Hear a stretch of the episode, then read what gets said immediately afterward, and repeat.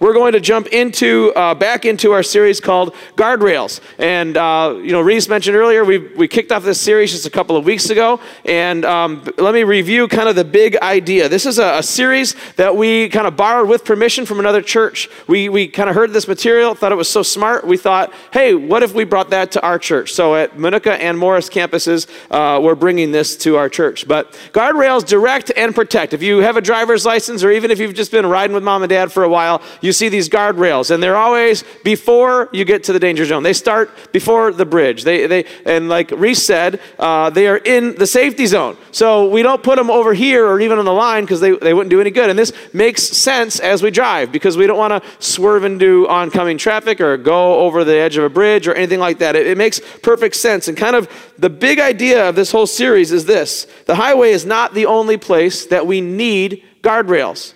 And we're just trying to take this series as a wisdom series to say, uh, we'll look at what Scripture says, what God says to us, but we really want to invite the Holy Spirit to speak to us and help us have the wisdom to know how to set up guardrails in different areas of our life. Uh, last week we were talking about our relationships and how impactful people are, whether we mean it to be or not. And so just trying to look wisely at different areas of our life. Because uh, here's the idea that your greatest regret may have been avoided if you had some sort of guardrail financially or relationally or professionally or all the different areas of our life that we might be able to look back and say oh if i would have you know kind of had a safeguard for myself i wouldn't have crossed that line. And perhaps future regrets won't even happen if we can have the wisdom of the Holy Spirit to put uh, guardrails in our life to help us stay on the road, to help us stay in bounds. The other thing that we've said every week is this um, what a guardrail is, is really a standard of behavior that becomes a matter of conscience. Uh, I don't want to tell you, here's the law, here's the rules, this is what you should do, this is exactly the rules that you should put in your. I, I really want to have us just think, maybe discuss with our, our spouse or, or a close friend and pray about what guardrails would be in different areas of our life. But it's, it's a standard that becomes in your life something that you do, a behavior, but it's based on your conscience. The idea is that before we go into the danger zone, something would go off in our conscience, in the back of our minds to help us stay the path. And um, because culture, our culture, where we live, what you're surrounded by every day, does not encourage or champion or help us be wise about guardrails. Right? We've talked about how our culture will bait us to the edge and then laugh at us when we go over. That everything's good and everything's fun and everything's good for you and you know have all you want and go as far as you can, but when you go over then our culture mocks us and ridicules us and shames us and perhaps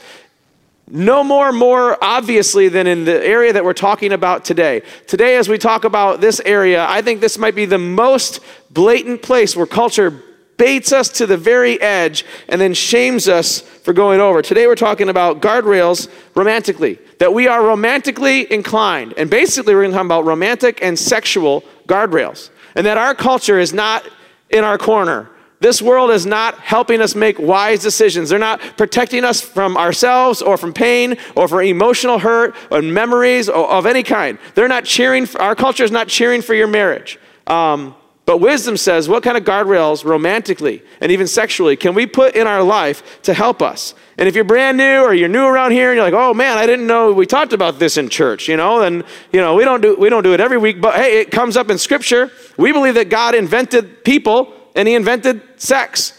And we believe that he knows best how it fits in our life. And so we want to take our cues from him. And we really believe that when, when we honor him in this area and we protect ourselves from our, ourselves and from what we're surrounded by, we're better for it because he knows what's best for us and we experience more joy and a better life. So uh, we're talking about being romantically inclined.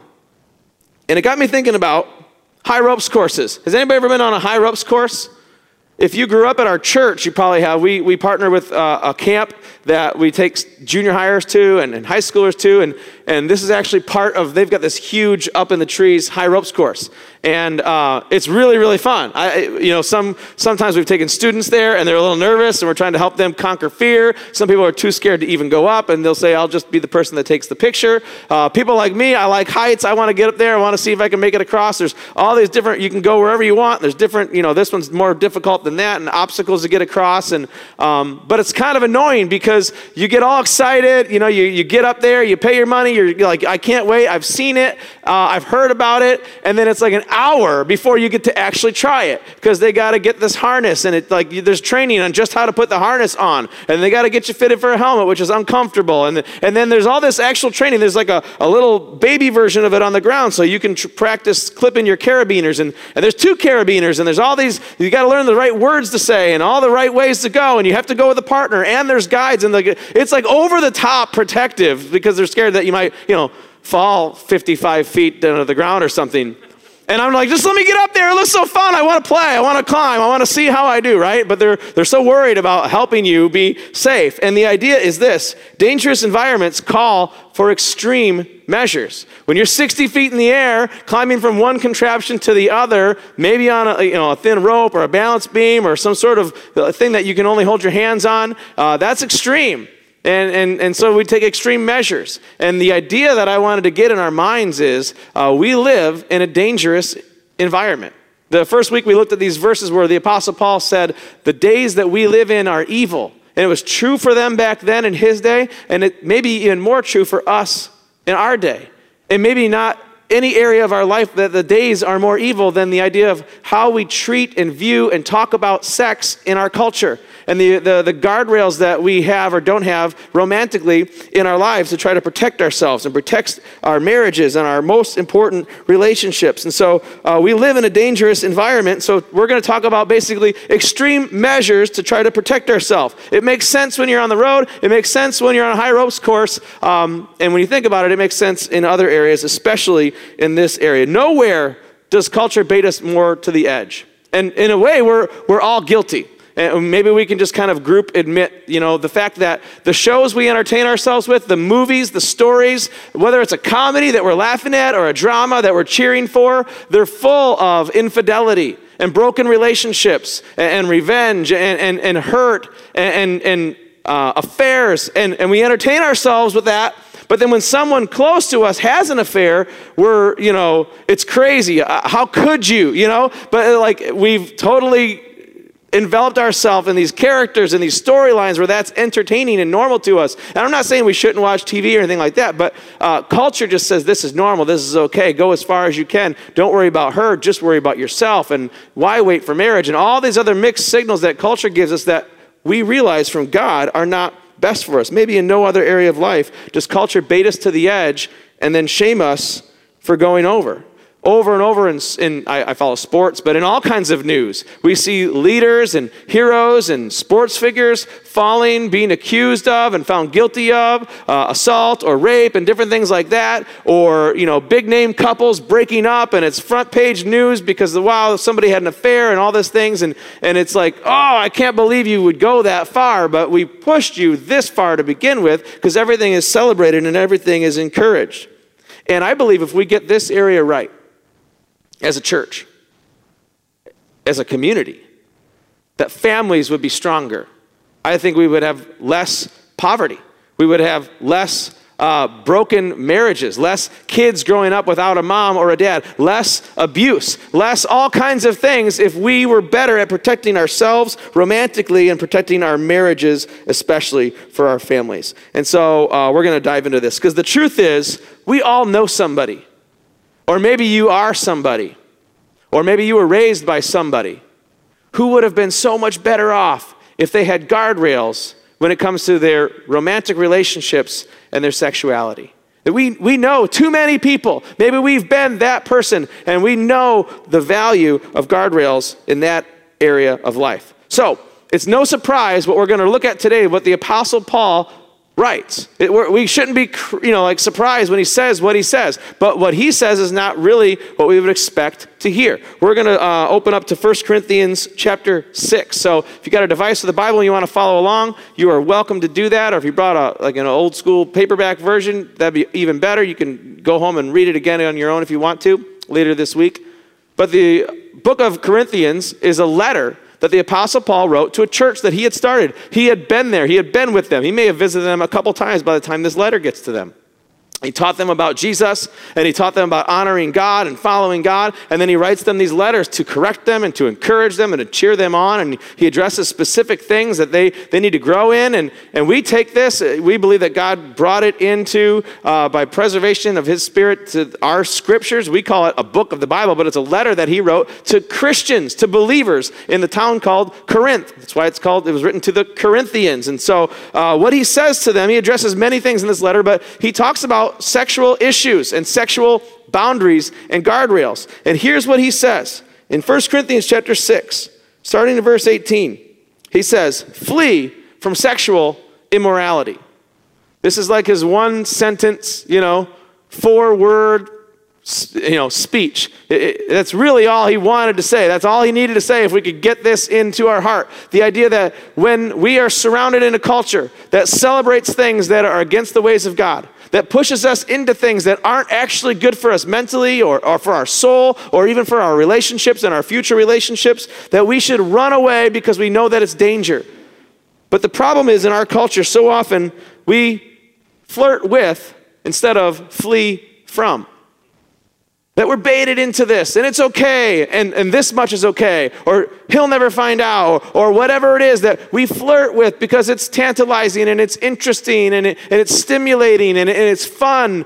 But then we realize maybe later or even if it's too late that that wasn't really good for me. And, and, I can't get images out of my brain, and I can't get memories and feelings out of my heart, and, and my future intimacy is not as good as I wish it was if I had put guardrails in to honor God the way that He says. And so the Apostle Paul says when he starts talking about this topic, run away, get away as fast as you can, flee from sexual immorality. The best picture in Scripture is this dude named Joseph. And this is not like uh, Mary and Joseph, this is in the Old Testament.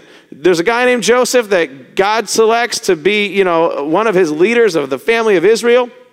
And he's in this weird position where this lady is begging him to come to bed. And he literally leaves his like garment and runs out of there in his underwear. And he was fleeing from sexual immorality because he knew, as good as it might feel for a while, this is not what God wants for me. This is not God honoring, and this is not best. This is not good for my career. This is not good for my future marriage. This is not good for anything, although it, it, it could easily suck me in. So he didn't flirt with it. He didn't stick around. He didn't take a little bit of the attention because, oh, it's so nice when somebody thinks I'm attractive. He just fleed or he flew. I, I, don't know what the past tense of that is, but uh, that's what he did, okay? So Paul says we should flee from sexual immorality. And I like that he uses this word sexual immorality because he could try if he wanted to list all the different ways that we can blow, you know, honoring God sexually, and he would never make an exhaustive list. And he's not trying to single out any specific group of people. He's just saying anything that's not God's design for sex is not good for any human because God designed humans. And so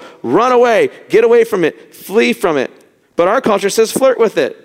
Have a little bit. It feels good. It's fun. It's normal. It's healthy and it baits us to the edge of disaster, but shames us when we go over. And like I said, we believe that God invented sex. He's not against sex, He just knows what's best. So the Apostle Paul says, flee. He goes on, flee from sexual immorality, all other sins a person commits. Now he's going to go on, but he stops right at the beginning when he's talking about sexual immorality, sexual sins. He kind of puts them in, in, an, in an area all of their own. You know, you, there's all ways we can sin with anger and, you know, and pride and selfishness and you name it. But he says all the other sins are like in a separate category from sexual sin. Now, he's not saying that sexual sin is, is more sinful or deserves more punishment or is less forgivable. That, that's not what he's saying at all. We believe that any sin causes us to fall short of God's perfect standard. And we can only be made right by God through the, our faith in Jesus, and that our faith in Jesus forgives us of all sins. He's not saying it's, it's worse, he's just saying sexual sin is uniquely damaging. And you know this. There's something about sexual sin and just our sexuality that is so inside of us. It's like this weird physical slash spiritual slash emotional mix that God gave to humans as a good gift that we've twisted and gotten wrong and we've hurt ourselves. And he says all other sins a person commits are outside of the body, but this one, this is like you're hurting yourself. He puts sexual sin as uniquely damaging. Totally forgivable? Absolutely. Jesus Christ erases all of our sins. God forgives us and loves us. But you can overcome other sins easier. You can, you know, recover financially. You can recover academically. Actually, uh, I failed a class my first semester at school, and my GPA was really, really bad, right? Because you only had like three other classes to pull it up. And luckily, over time, I was able to pull it. You can recover from a lot of other things, but totally recovering from sexual sin, there's consequences, and there's memories, and there's, there's things that hurt us and hurt our future intimacy that we can't recover from is, is fully as other areas. Um, and sexual sin will make you more of a liar, I think, and a secret keeper than any other sin. It's easy, you know, over time to admit certain things. And, and oh, yeah, I, I, I, was lying, or I was a liar, or I was continually lying. You know, I, I had a DUI that one time, or those. Like, I can admit all, my addictions and all these other things, but sexual sins, like, that's harder to share. I, I, don't want to admit it. I don't want to own up to it. I, I, I, I know I'm forgiven. I don't want to, sh- you know, it'll keep us from sharing that, especially to the people who are closest to us, because it's just like Paul says, it's in a category all of its own. But he goes on. He says, All of the sins are outside of the body, but whoever sins sexually sins against their own body. Okay? We're hurting ourselves. But when he says sin sexually, this idea of sexual morality and sin sexually, he speaks in this broad term. And the idea is that anything outside of God's design for sex is what he would say sexual sin. Here's God's design as we see it in Scripture God invented man and woman. He called us to be husband and wife, and that sex only belongs in that relationship, not before marriage, not with anybody else outside of marriage. And so when Paul says that we have sexual sin and sexual morality, this is an equal opportunity, equal opportunity offender because we can blow it sexually as heterosexual people or homosexual people, as married people or single people, young people or old people. That there's all kinds of ways, you know, we can do this with others and we can do this by ourselves. The, the, Jesus talks about the idea of the, the lust in our heart being equal to committing an act. And so there's a lot of things that he covers. He's not trying to get into you're worse and that, how could you, and why do you think that way? He's just saying, listen, anything outside of God's design for man and wife, and only in that covenant relationship, is not good for you. It's not best for you. And it's actually what Paul would call sexual sin. All other sins um, are outside the body, but whoever sins sexually sins against his own body. You're not only hurting your future relationships and the intimacy you want to have with your spouse or people close to you, but you're hurting yourself. And God knows this. He knows that we, we need to be protected from ourselves, from our own desires, from putting too much energy into a certain urge. And so um, here's what Paul says in the next verse, and he goes on in verse 19. He says, Do you not know? And this is interesting. He starts this sentence. And whenever someone says this, they're assuming one of two things either you've never heard this before, or you didn't quite realize it as much as you should, right? Like, you didn't know the salt shaker was right in front of you? You know, you know, you didn't know your sunglasses were on your head? Did you not know that rule? You know, I got pulled over one time for um, running a red light. Now, it turns out I knew the rule, I just didn't see the red light, and so uh, I still got a ticket. I was hoping that the police officer would be like, oh, you probably, you know what, from now on, you should stop at red lights. You probably didn't know, right? Like, when, when you know certain things, it should impact your behavior. So, uh, well, Paul is saying there's something that you may not know. Maybe you've just never heard this, or maybe you've never realized this completely. There's something that you may not know that if you knew would impact your behavior because it's such a big deal. So, in, in case you've just never realized this, or maybe you've never heard this before, here's what he says. And he switches the conversation. Before, he's talking about basically the consequences of sexual sin. It hurts our self, it hurts our intimacy, it, you know, it scars us deeper in different ways than other sins. There's consequences to it that we should, we'd be wise to avoid. But now he actually switches it to not just what we can avoid, but he wants to help us understand who we are and the value that we really have. And I believe this is for all people, but especially for Christ followers. That if you call yourself a Christian, you've put your faith in Jesus, this is especially true of you, and it should impact this area of your life more than anything else. He says, Do you not know that your bodies are temples of the Holy Spirit? Who is in you, whom you have received from God. Did you not realize this? Have you just never heard this before, or did you not quite grasp it fully? Because if you get this, this isn't not just about avoiding the consequences, this, this is about who you are in God. Now, all humans are created in God's image. We are all special, amazing creations who bear the image of God. And if that doesn't make you valuable enough, His Holy Spirit lives inside of every believer. That the moment you put your faith in Jesus Christ, He forgives you for your sins and He comes into your life. He puts His Holy Spirit to indwell you. He says, Don't you realize your bodies are a temple of the Holy Spirit? And when we read this in you know 2021, we have no idea what a temple is. We don't have temples, and, and temples back then were very sacred, but for us, nothing is sacred. But Paul would say, Yeah, but you are. Because God's Holy Spirit lives inside of you. You are a sacred, God made, God created, special, sacred being, especially if His Holy Spirit is in you. And so, what that means we do with our bodies that are sacred temples should matter.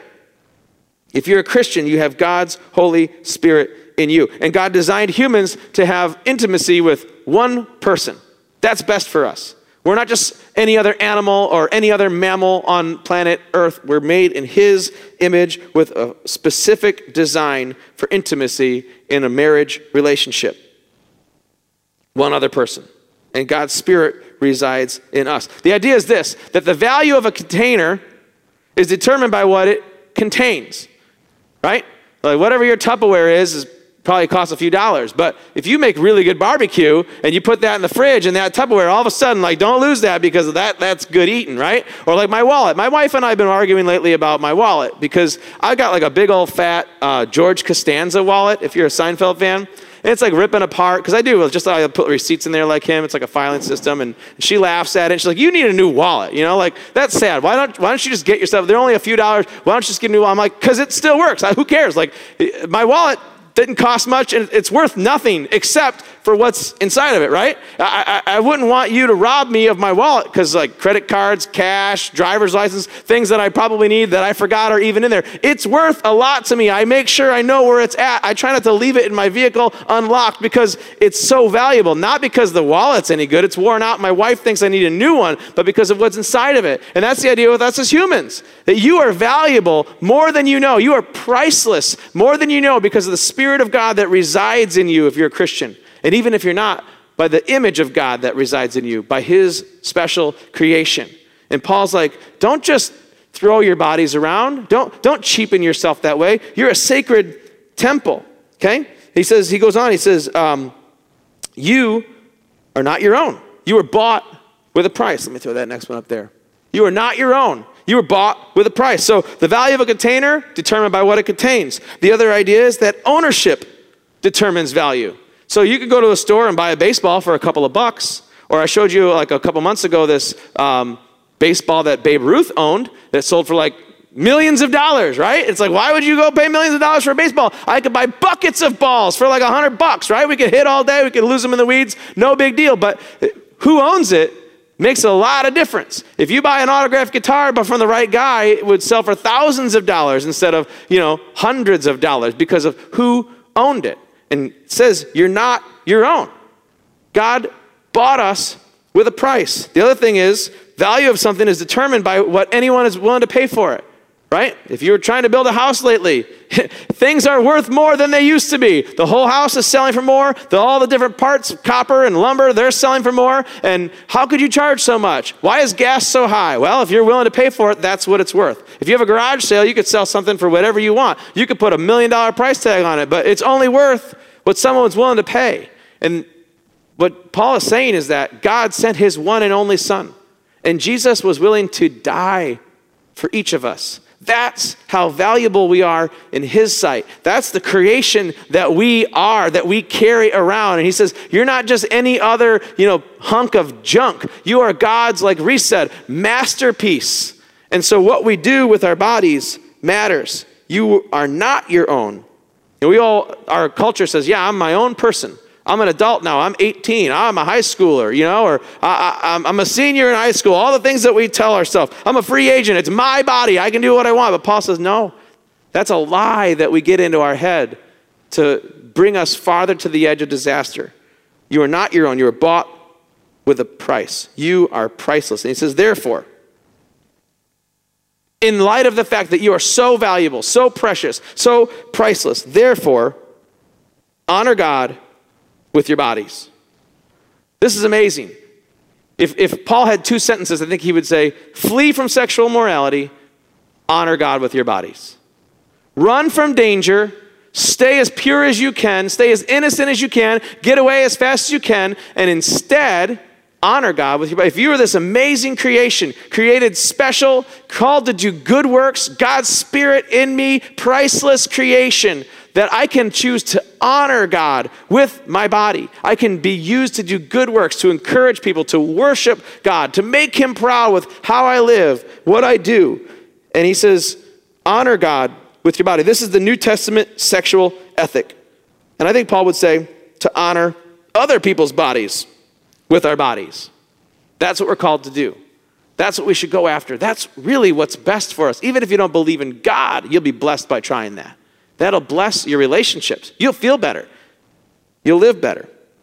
Okay? But it requires guardrails. So, real quickly, I want to just whip through some guardrails. And again, I don't want to tell you what to think or what to do. I, I, want you to think about it. Maybe if you're married, talk about with your spouse, pray about it, invite God to say, hey, is there an area that I need to start putting up a guardrails to protect myself from myself? to protect myself from culture, to protect this most amazing human relationship I have, to protect my marriage. And so um, here's the, the first guardrail for married couples. Okay, and I'll do single next. But talk about it. As a couple, you should discuss what your guardrails are. How far is too far for your spouse? What are you comfortable with him or her doing when they're at work or when you're not home? right? Like, like, have that discussion. That will really help you dial it in and help you encourage each other. Don't be afraid to discuss this. You'll be so glad you had those conversations. A quick suggestion a couple weeks ago, we talked about what we call the Billy Graham rule, that even like in the 60s, he started this way of life. He eventually he made it kind of uh, a guardrail for his entire organization that he wouldn't ride with or travel with or have a meal alone with a, a woman or a member of the opposite sex and I've met men and women have kind of adopted this rule. It's not a biblical law. You don't have to practice this. In fact, depending on what you do for work, it might be nearly impossible to not be alone with someone of the opposite sex because that's the whole crew or whatever. But um, talk about with your spouse. Well, what's what's healthy and wise? For me, I tried to adopt that rule, and as a youth pastor, that was like, hey, we're not going to ride, give kids a ride home, uh, especially like a, a, male leader with a girl or a female leader with a boy. Uh, that worked great for me until I had a small staff and there was a high school girl who was on that staff. And, and the, uh, the church said, hey, you two go to the bank and get this thing because we do this big event. We had to get $2 bills. It was like this special bank knew they had $2 bills. And so that was like our job. And I was like, well, I don't ride alone with women, let alone teenage girls. So um, I brought my kids with me. I called her and I said, just so you know, I got all my kids in the car. Now, I wasn't scared of her, you know, like accusing me. I, I, I trusted her family. It wasn't like, oh, well, this is a really scary one. I just thought, that's a guardrail for me. And I don't want to break it just because that's what we were asked to do. So I'll work around it. And then I called her mom and I called my wife and I said, just so you know, I'm picking up your daughter. I got all my kids with me. We made it to the bank and back in like five minutes. And, and I called them. I said, dropped her, you know, just like, go out of your way to protect yourself. So discuss your guardrails, figure out what's wise for you, figure out what's healthy for your relationship, okay? And uh, tell the whole truth. Kind of one, one guardrail is if there's a little detail that you want to skip over when you're telling the story, that should light up your brain to say that's, that's, a, that's, a, guard, that's a red flag. I, you know, if you're like, well, yeah, I'm not going to tell you that she was there. I'll skip that part of the story. I won't tell you how late we worked. I'll skip that, you know, because last time she was there, we had this whole conversation. Uh, uh, Nothing happened. I just don't want her to have to be worried about it again, right? Like when you start trying to like work around little details, that, that should light up your brain to say that's probably not a healthy spot to keep going full speed. And so just decide one of my guardrails, I will tell the whole truth, every detail, everybody that was there, everything that happened, so that you and I don't have to be worried or concerned about how things are going. Be honest with your spouse. Keeping secrets from your spouse should ding your, com- your conscience and say, there's a potential hazard here, or something might be wrong if I can't tell the whole truth. Third thing I would say would be tell somebody. And this is what I mean is if you find yourself, and this happens because we're humans, we're romantically inclined. And if you find yourself where you have feelings for, or lust for, or your heart is just even a little bit drawn towards somebody that's not your spouse, tell somebody. Maybe you don't want to run to your spouse and say, wow, I noticed this girl at work today. I didn't really mean to, but man, you know, like, no, okay, figure out who's safe, who's healthy, who can you tell, because just talking about it diffuses emotions. You'll be stronger just having head conversation, and you can invite someone to help you along and help you stay accountable. So maybe you don't run home and tell your spouse every thought you ever had, but find someone you could talk about when you need to. Tell somebody. Okay? Uh, don't counsel members of the opposite sex. And I don't mean like because you're a professional counselor. Most of you, probably all of us, are not. Um, I don't mean like, come into my office, I can help you. But what I mean is, you know, you, everybody is human. We all have good days and bad days, we all have struggles. And what happens so often is we get entangled emotionally because as you're pouring your heart out to me, I'm the person who's willing to listen. And you don't want to do that with guy, girl, or girl, guy. Because that's just gonna, you're just gonna invite havoc. You're gonna be too emotionally and what do you know, romantically invested in one another. They might need somebody, but they don't need you.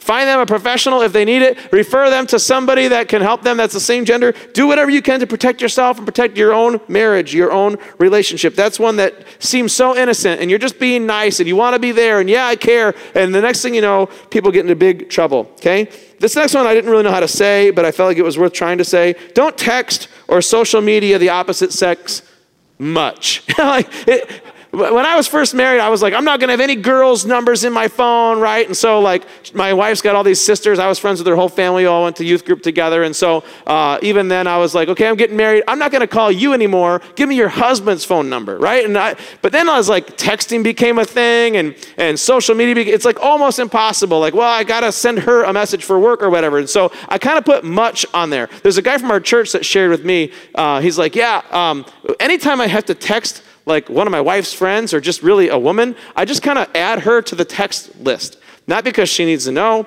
it just feels safe. It just feels honoring. It just feels right. I want to be careful. I don't want to have all these like little conversations on my phone with another woman. I want her to know about it. I want her to be involved with it. I was like, that's that's brilliant. And he said, that's just one, you know, I don't know if he knew the word guardrail, but he was doing it and they probably had that discussion and they knew that's what they were doing. So I, I, don't know how to write, how to say this one, but man, social media or texting relationships, they can go so south so fast and you don't realize it because it feels so safe. We're not even hanging out. We didn't go out to eat together. We didn't travel together. But how late did we stay up texting? How much personal info and emotions we're pouring out. It's almost worse than going out because it's romanticized and fantasized in our mind. And we tell ourselves, the world says, that's not a big deal. You're just texting, you're just chatting on social media. It's just a direct message. But I would say, guard that area as much as you possibly can. It's like a gateway drug, okay? Um, the point of guardrails is to light up our conscience before we find ourselves in the danger zone. So these are just some ideas that you could say, oh, not, you know, some of these things, that's not a sin thing, that's not too far, but it's the idea that one thing leads to another. And so let's, let's back that train up to the one thing. And the more we can stop the one thing, it won't lead to another. Because your marriage is worth it. Your reputation is worth it. Your family is worth it. So, what kind of guardrails, romantically and sexually, especially as married couples, should we put in our lives? Now, if you're single, I got just a couple, okay? Uh, and there's probably more, but I would say this don't date who you wouldn't marry. Okay? Now, this can be taken two ways. I remember when I was in high school youth group, uh, you know, they would talk to us about dating and marriage and everything, and it was helpful, it was valuable. But so I remember one time uh, our leaders had us fill out, like, make a list, right? Every, every kid was supposed to make a list, like, what are you looking for in a spouse? Like, what, what would you like in the person that you'll someday, you, does, it's not somebody that you know, this is just, you know, imagine if you're going to get married, what would you want? And so it was really hilarious. I remember one guy in our youth group, he had this long list. Like, how long did you think about this? How many pens did you go through, right? Like, how much money your dad makes, and if your parents are divorced. Like, it, it wasn't just about her, it was about her whole extended family. Like, I'm hoping she can, and uh, sure, that'd be a great candidate. But the thing is, you don't want to like expect all those boxes to be checked before you go on a first date. There's a piece where it's like, uh, feel free to have a first date and see if you even hit it off, right? Like, start a friendship. Don't feel like you have to be, I'm not saying you should be prepared to marry the person before you ever go out, but There was another guy in the youth group. His list said two legs. Like, how long did you think about it, dude? Like, he's, I'll date anybody, right? I don't really care. As long as it's a girl with two legs, I'll take her out. And, and the idea is, and you know this, you can almost fall in love with anybody. If you spend enough time together, you have enough shared memories and emotions together, you go through things, your hearts just grow together. So, what I would say, especially as a high school pastor for years, I would say, don't marry somebody, or don't even date somebody that you know you wouldn't marry. If they're like not marriage material, you're just gonna get yourself in a mess. You're gonna end up marrying someone that you wish you wouldn't have and you knew you shouldn't have, but the next thing you know, I'm in love. Now, it doesn't mean you have to have, you know, well, we're ready to get married before we go on our first date, but I wouldn't start dating someone that I know I wouldn't marry, okay? Uh, the other thing is this don't undervalue your body. You're a creation special image bearer of God. If you're a Christian, you have the Holy Spirit in you. And as a single people, it's so easy. Our culture begs us to undervalue our body, to sell ourselves with our body, to attract people with our body, to not honor God with our body. The New Testament ethic is to honor God with our bodies. Don't give in to the lies of the world that you're priceless or that you're just a piece of flesh. You're so much more than that. Ask the question like this What do you hope? For your future spouse? What do you hope your future spouse would have done or not done before you got married?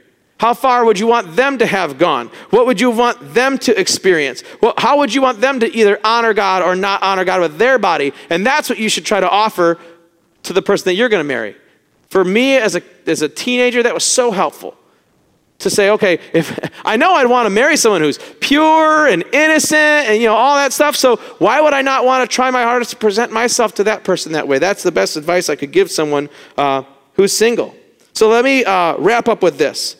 We said it earlier dangerous environments call for extreme measures.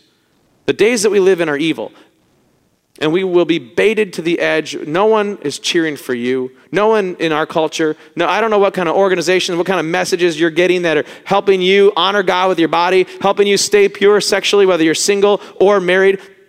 Perhaps outside of the church, no one else is like cheering for you and challenging you in that area. Not advertisement, not movies, not social media, not, like, not even books you read, unless it's like a, a self help book or a Christian book, right? Like the stories that we tell, nothing is encouraging us in this area, and there's almost no area in our life that's more important to be wise about. So, have the conversation, think about it, pray about it, talk with your spouse about it.